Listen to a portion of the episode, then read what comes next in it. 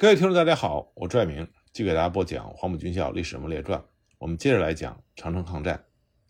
那么，关于二十九路军第一次白台的夜袭，到底战况如何？在日军的战史记录里有着详细的记载。在混成十四旅团战斗详报里写着：十日午前五时，敌部队约百名，由长城方向沿小路来到横城子，对我先遣队大行李进行突袭。交战四十分钟之后，将其击退。此战斗中，我方战死一名，负伤七名，敌遗弃死尸五十具。那么，记载比较详细的是十四旅团的旅团长服部兵次郎后来的回忆文章。他说呢，被袭击的行李队是松野尾先遣队各部队的混合行李队。他写道：前线由于还在作战中，所以各行李队都停留在后方白台子待机。全部约车两百辆，马六百匹，由乘马讨伐队一个小队掩护，在白台的附近露营。先遣队此时虽然夺取了第一关门附近东侧高地，但两侧长城线其他高地仍在中国军队手中，可居高临下监视山下我方部队的动向。如此众多的大行李车辆和少数卫兵在山下宿营的情报，招致了来袭之敌。山上的守军安通地理。趁夜顺山崖小路来袭，从东方、北方两个方向袭击了我大行李队车辆。时间为凌晨四时，月落之后，天明之前，人员大约是三百名轻装之敌。受到护卫队的迎击，反击之后，巧妙地潜入到行李车的车辆群中，用青龙刀、手榴弹、步枪为武器横冲直闯。护卫队为减少行李和马匹的损失，没有使用步枪。仅用刺刀、棍棒来格斗迎敌，之后乘马讨伐队来援，拂晓时分将敌人全部击退。我方死伤六名，马损失三十匹，敌方遗弃尸体二十具，残敌大部分向长城方向，一部分向北方山谷间退去。各队大行李均未遭到损失。那么服部呢？还写到关于多数随军马夫的死亡。他写道：由于马夫不听卫兵的劝告。彻夜点火取暖，成为被袭击的目标。火堆周围，马夫多数死伤。马夫是作战开始之前从东北内地征用的民间人，一直拉着各种物资随军行进。多数马夫的死伤使其同伴之中产生动摇，但在此时脱离部队返回家乡更加危险，所以幸存者吸取了这次被夜袭的教训。那么服部兵次郎的这个记录比较详细。这其中呢，有一些内容可信度比较高，比如说像马夫点火取暖，日军为了减少马匹损失，而是只用冷兵器进行格斗这些内容。但也有一些数据并不可信，比如说他说马匹数是六百匹，死亡三十匹，这明显是一个错误，因为按照三月九日十四混成旅团战斗详细记录里写到的，先遣队的马匹总数也只有三百七十匹。另外，根据十四旅团司令部的日志显示。在这场夜袭之后，向喜峰口前进的旅团司令部一行，在上午九时到达白台子附近的时候，又遭到了来自铁门关附近长城线的中国军队的猛烈射击。负责掩护的日军骑兵半个小队与国军进行对战。就在这个时候呢，参加了夜袭的西北军部队大约有五十人，携带着两挺重机枪，突然从西侧高地出现，和长城上的国军一前一后。配合夹击日军旅团司令部一行，虽然最终呢被日军击退，但是在战斗中，日军旅团长服部差点就中弹负伤。所以关于白台的夜袭整个的记录，在日方这边呢是日方死一人，负伤七人，那么其中有两名重伤者之后伤重不治，再加上三月九日下午喜峰口长城一线战斗中，日方战死的两人，伤八人的话。那么，从三月九日到三月十日凌晨这第一天的战斗中，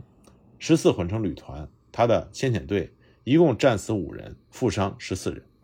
同时，按照日方的战史记录，夜袭日军的二十九路军的部队遗弃了尸体二十具，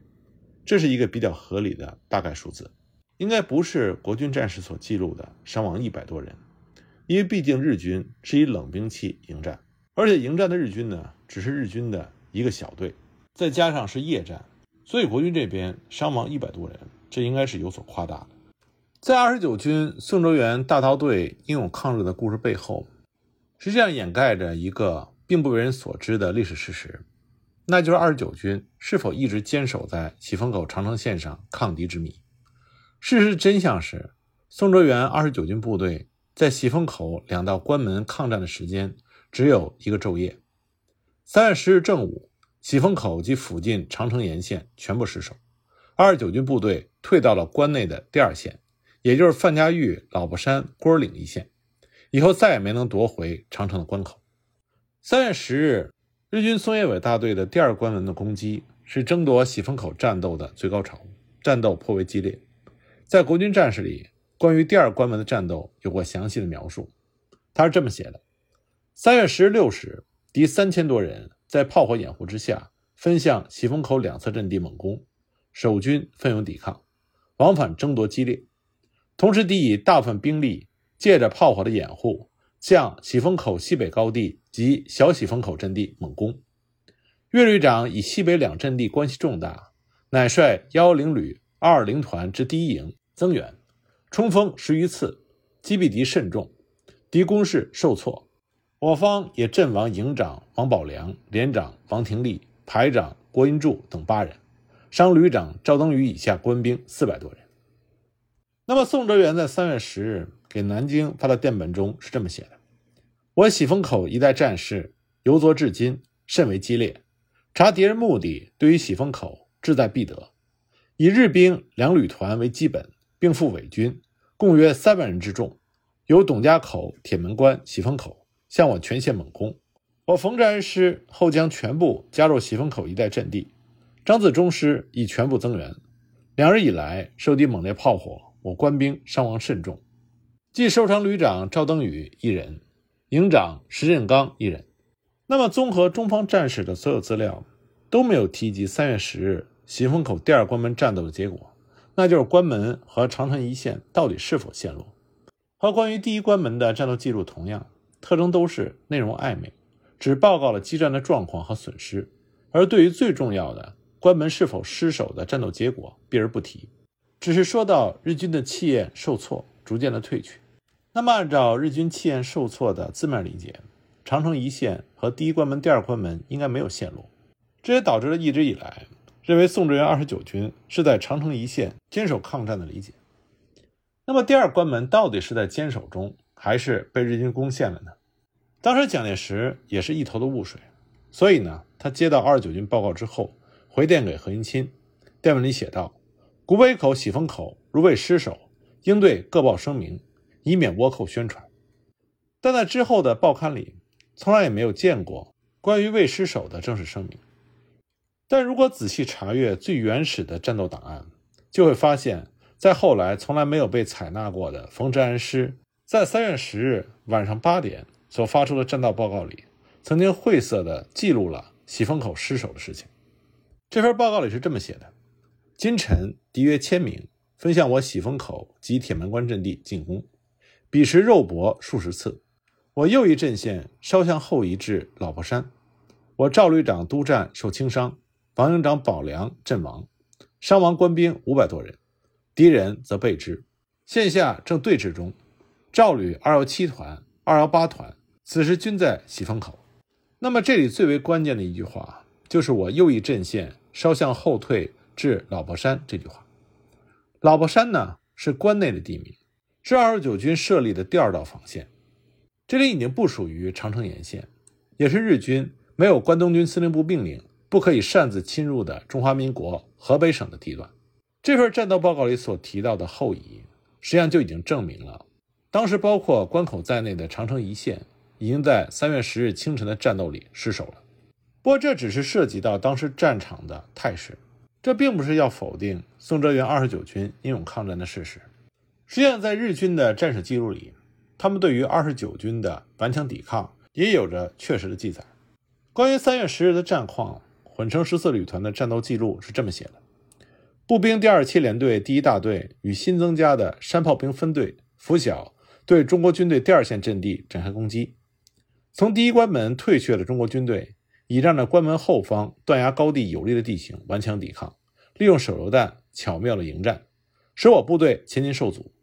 为此，工兵中队排除了道路障碍，使山炮中队前进到第一线，在中国军队弹雨的封锁之下，与本道两侧的河滩布阵射击，协助我步兵突击。十一时先夺取本道东侧高地，正午稍过又夺取了西侧高地，部队趁势进入喜峰口市，并实施扫荡。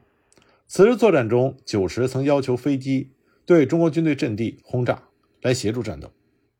从这份战斗报告中，我们就可以看到，松野伟部队于正午十二时就已经控制了第二道关门和两侧高地，之后乘胜就追击扫荡了关内的喜峰口镇。完全占领了喜峰口要塞的全部。战斗结果呢是日军战死十一人，负伤三十人。在日军战史里还特别提到了喜峰口的一个无名庙，或者被称之为关口关帝庙。这个地方呢可以居高临下封锁关口河床道路。日军战史里写道：三月十日，中国军队以此庙作为据点，强韧的坚持抵抗。庙内和眼前的山府一带横尸累累，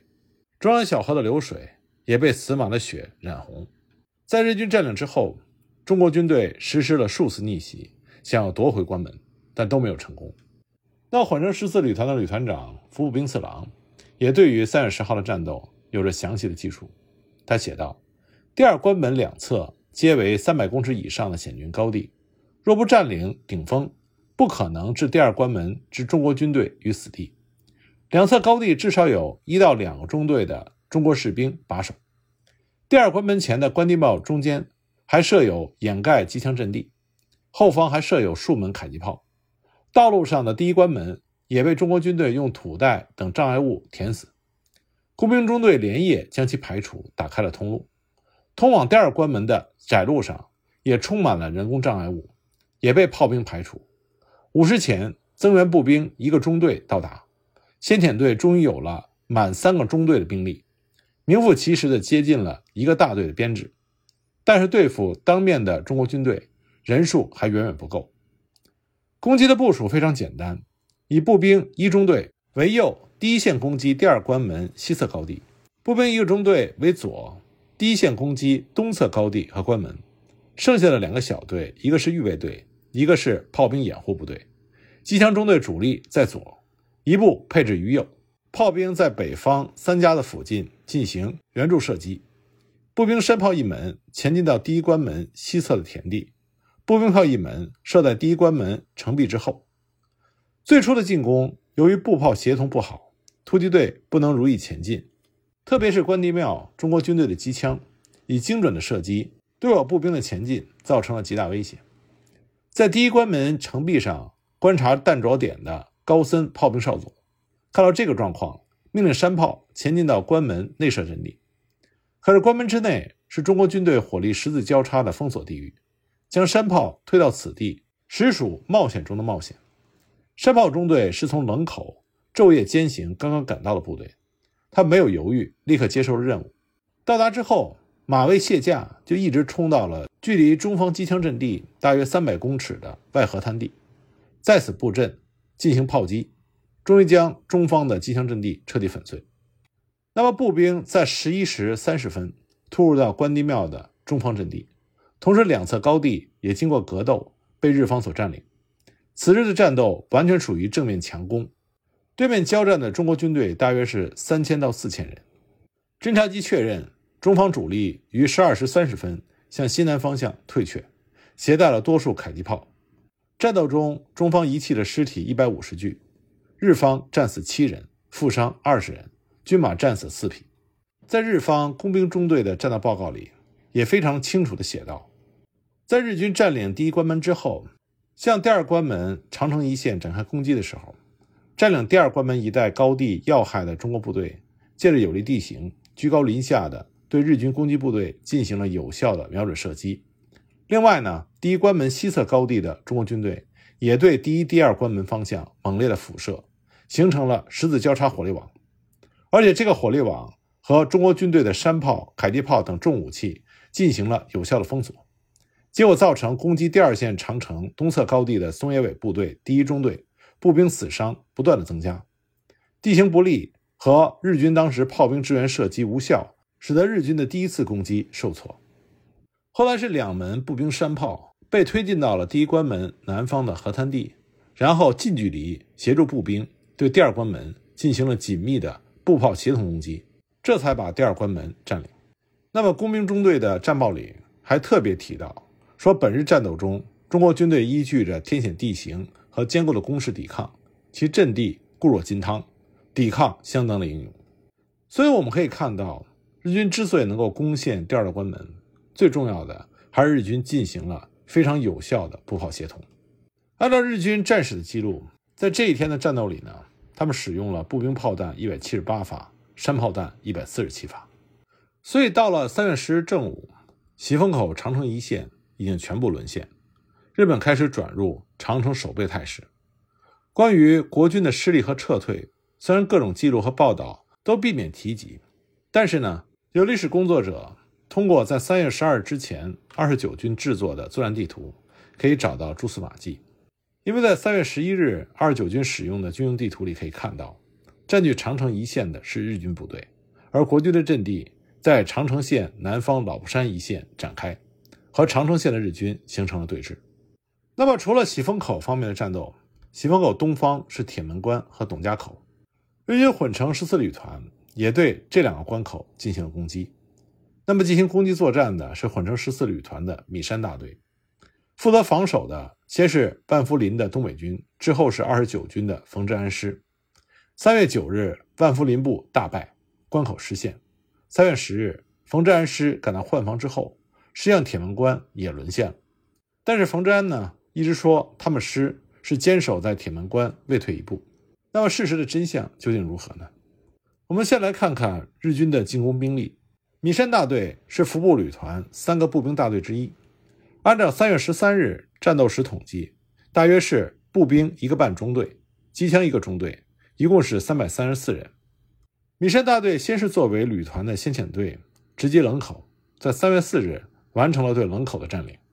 到了三月七日之后，按照旅部的命令，放弃冷口，在三月八日向董家口方向转进。大队的主力呢是在三月九日下午四点三十分到达了孤家子。这个时候，日军尖兵第六中队八十多人已经接近了董家口。经过侦查发现，董家口的守军并没有进入战斗准备。所以，这八十多名日军就发起了突袭，并且在下午六点一举夺取了关口。次日呢，又用兵一部西进，在喜峰口陷落的三月十日下午五点钟，占领了喜峰口东南约十公里处的铁门关。至此呢，二十九军奉命坚守的董家口至喜峰口间近二十公里的长城一线各重要关口全部失守。